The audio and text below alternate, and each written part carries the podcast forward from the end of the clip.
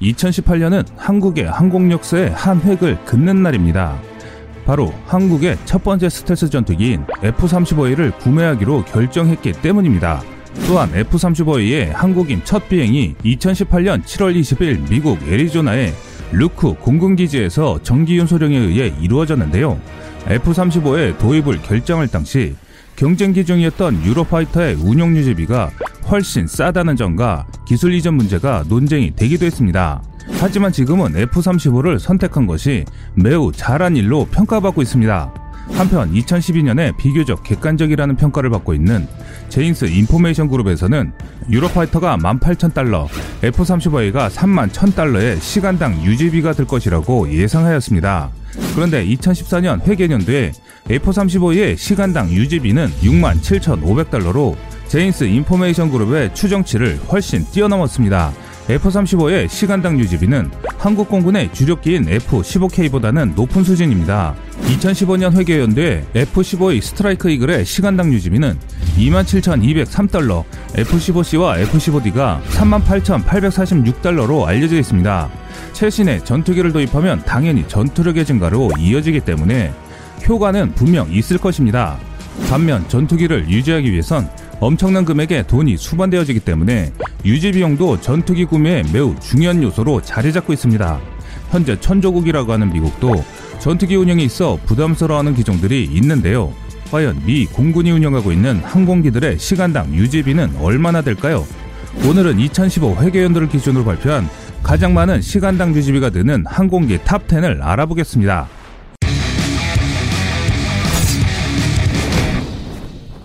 F-22 랩터 58,059달러, 시간당 유지비는 약 7천만원에 가깝습니다.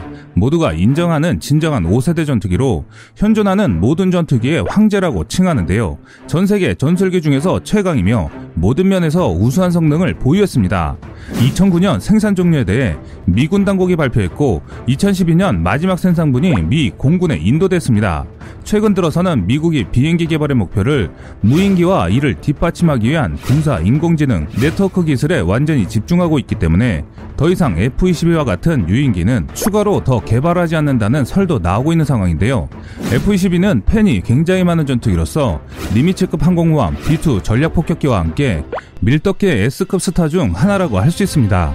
F-22는 굳이 밀덕이 아니어도 강력한 성능과 우아하면서 외계적인 디자인에 매료되어 F-22 를 좋아하는 사람이 많은 기체입니다. 또한 미군도 F-22 홍보에 적극적인 편으로 미국과 사이가 안 좋은 국가가 무력 도발하면 항모 전단과 함께 가장 먼저 무력 시에 나가는 전략 무기입니다. 2013년에는 이란의 F4를 요격했고 2014년 9월 23일 시리아 공습에서 IS의 지휘부를 공격할 때 사용됐습니다. B1B 랜서 61,027달러 하나 7,300만원 정도인데요. 초음속 전략폭격기로 전략미사일은 B-52보다 더 많이 탑재할 수 있습니다. 사실 모든 작전을 도맡아 할 수 있을 만큼 만능의 성능을 자랑하고 있습니다. 하지만 당초 잘못된 설계 방향으로 비운의 폭격기로 남았는데요. B-52가 이제 막 실전 배치되기 시작한 1950년대 말부터 후계기 개발이 시작되었는데 당시 트렌드는 속도였습니다. Z시대가 본격 개시되면서 순식간 구닥다리가 되어버린 B-36을 B-52가 급속히 대체할 수 있었던 가장 큰 이유도 바로 이것이었는데요. 그런데 Z시대가 개막된 지 얼마 되지 않아 초음속 시대가 열리면서 B-52도 과거의 유물로 전락할 가능성이 커졌다고 생각한 미국은 적기가 쫓아오지 못할 만큼 빠른 속도로 적진을 신속히 파고들어 핵폭탄을 투하하는 것이 효과적일 것이라고 생각하여 개발했지만 1960년대에 벌어진 유투기 격추 사건으로 고고도 침투의 효율성에 대해 의구심이 들게 만들면서 고고도 침투에 대한 회의적인 결과로 인해 역사의 뒤안길로 사라지고 있는 기체입니다. V22 오스프리 63,792달러 시청자분들도 많이 당황하셨죠? 저도 자료 수집하면서 많이 당황했습니다. 전략무기도 아니고 회전익기가 이렇게 많은 돈이 들어가는 기종이라고는 생각하지 못했는데요. 시간당 유지비는 7,600만원 남짓입니다. 수직이 착륙과 단거리 이착륙을 할 수 있으며 작전 반경이 미 해병이 운영하는 CH-46의 296km보다 훨씬 넓은 722km를 자랑합니다. V-22의 진가는 바로 날개에 있는데요. V12 엔진은 90도로 수직 기동이 가능해서 엔진을 들어올려 바로 헬리콥터처럼 뜨고 내릴 수 있는 틸트로터기입니다. 그리고 공간의 제약이 있는 항공모함 및 상륙함에서 운용되는 특성상 주기 중에는 날개 뿌리 부분을 중심축으로 주익 전체를 90도로 회전시켜 공간을 절약할 수 있기 때문에 미 해군이 해상 작전에 많이 사용합니다. 덧붙여 터보 샤프터 엔진을 사용하는 틸트로터이기 때문에 정숙성이 대단해서 머리 바로 위를 지나가기 전까진 소리가 전혀 안 들린다는 장점이 있습니다. 하지만 이런 장점과는 반대로 양산 초기에는 틸트로터기의 안정성 문제로 추락도 몇 차례 했을 만큼 비행 안정성은 꾸준히 제기되고 있는 기종입니다. F-35A 라이트닝 2 67,550달러 약 8,500만 원의 유지 비용이 들어가는 기체인데요. F-22보다 유지 비용이 더 들어간다고 하니 놀라울 따름입니다. 우리 한국도 보유한 5세대 스텔스 전투기로 서방 세계 국가들이 보유할 수 있는 유일한 스텔스기입니다. F-22 랩터가 F-15를 대체하는 기종이라면 F-35는 F-16 해리어, A-10 등 low middle급 전투기와 공격기를 모두 대체하는 기종입니다. F-22의 가격이 워낙 천문학적으로 비싸기 때문에 좀 더 저렴하고 다양한 임무를 맡을 수 있도록 multirole 전투기로 설계되었습니다. 기존 F-15가 제공권 장악 목적의 전투기이고 F-16이 지상 공격 임무를 맡았던 것처럼 F-22가 제공권 장악, F-35가 지상 공격 임무를 맡는 식인데요. F-35가 왜 스텔스의 최고봉이라 할 수 있는 F-22보다 유지 비용이 더 들어간다고 의아해하시는 분들이 계실 텐데요. 사실 첨단 장비는 F-35가 훨씬 많이 들어가 있습니다. 각종 센서부터 최신의 스텔스 기술까지 접목됐기 때문에 유지비가 올라가는 건 맞지만 F-22보다 높다고 하니 약간 의외의 전투기입니다. B-52 스트래토포트리스 하나 8,400만원의 유지비를 갖는 기체로서 B2 대비 저렴하다고 했지만 생각보다 많은 비용이 들어가는 기종입니다. 오랜 비행에 따른 유지보수비가 포함돼서 높아진 기체입니다. 1955년부터 운영되고 있는 기종으로 2008년 7월 21일 괌에서의 추락이 있은 다음 퇴역이 결정되었으나 차세대 폭격기 사업이 지연됨에 따라 오는 2050년대까지 개수 작업을 거쳐 연장 운영이 결정됐는데요. 정말 B-52는 말이 필요 없을 정도의 레전드 폭격기죠. Legend of legend라고 밖에 설명이 안 되는 기종입니다. 현재 미군 최대 그리고 최장수 폭격기입니다. F4보다도 더 오래되었을 정도이며 꾸준한 version up을 통해 현재 현역으로 활동하는 B-52는 H형인데요. 그런데 H형의 마지막 납품은 1962년이었기 때문에 2020년인 지금 무려 58년이 넘어가는 기체들이 날아다니는 셈입니다. 스트래토포트리스의 뜻은 성층권 요새라는 뜻으로 성층권에서 모든 걸 박살낸다는 의미입니다. E-8C 조인트 스타스 7만 780달러 미 육군과 공군이 공동으로 보잉 707을 개조해 만든 조기 경보 통제기입니다. 조인트 스타즈의 기수 아래 부분에 설치된 AN/APY-3 레이더는 GMTI 모드를 사용하여 250km 이상의 탐지 거리를 갖습니다. 600개의 이동 중인 목표물을 탐지할 수 있는데요. 유지비는 시간당 8,500만 원입니다. OC135 오픈스카이 1억 2천만 원의 유지비를 소유합니다. 회원국 간의 자유로운 비무장 공중정찰 비행을 허용하는 항공 자유화 조약의 인증을 받은 정찰기로 현재 세대가 운영되고 있습니다.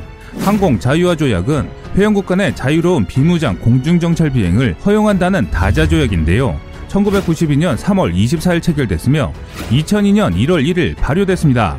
현재는 34개국이 가입되어 있는데 항공 자유화 조약은 군사 조약으로서 이 기체는 생각보다 막강한 힘을 갖고 있습니다. 앞서 설명한 조약으로 인해 회원국의 주권이 미치는 모든 영공에 대한 관측기의 형태로 정찰, 관측을 허용할 수 있을 뿐만 아니라 관측 비행은 오직 비행 자체의 안정성에 대한 이유로만 제한될 뿐 해당 국가 안보를 이유로 관측 비행이 제한될 수 없다는 조약을 행하는 정찰기입니다. 즉 쉽게 말하면 회원국의 영공은 어디든 마음대로 정찰하고 정보를 수집할 수 있으며 어떠한 제약을 받지 않는 정찰기란 뜻입니다. 미국의 OC-135B 스카이 정찰기는 4대의 카메라를 싣고 있는데 3개는 900m 저공 비행용 카메라이며 1개는 1000m 중고도 비행용 카메라입니다.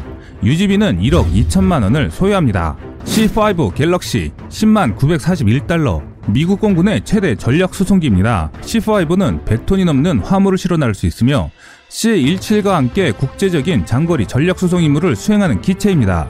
1963년에 장거리 대형 수송기 개발 계획에 따라 개발되기 시작하여 1968년에 초도 비행했으며 지금까지 미 공군에서 운용 중입니다.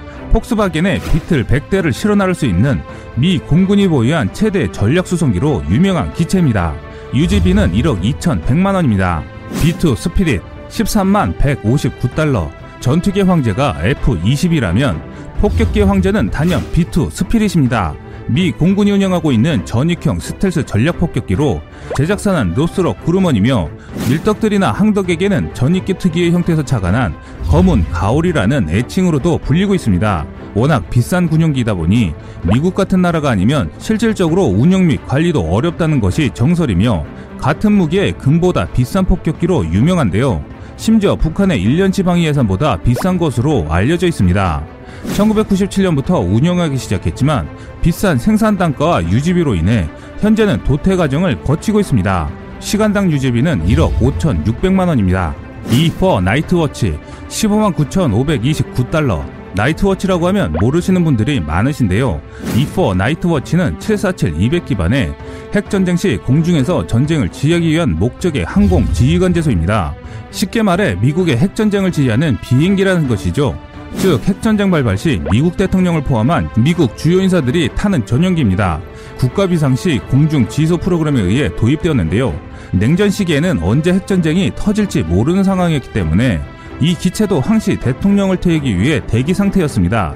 그런데 기존의 에어포스원과는 달리 기본적인 숙박시설 외에는 전쟁 지휘를 위한 시설만이 설치되어 있습니다. 하늘을 나는 펜타곤이라고 불릴 정도로 이 안에서 미군의 모든 전쟁 지휘를 맡을 수 있는 비행기입니다.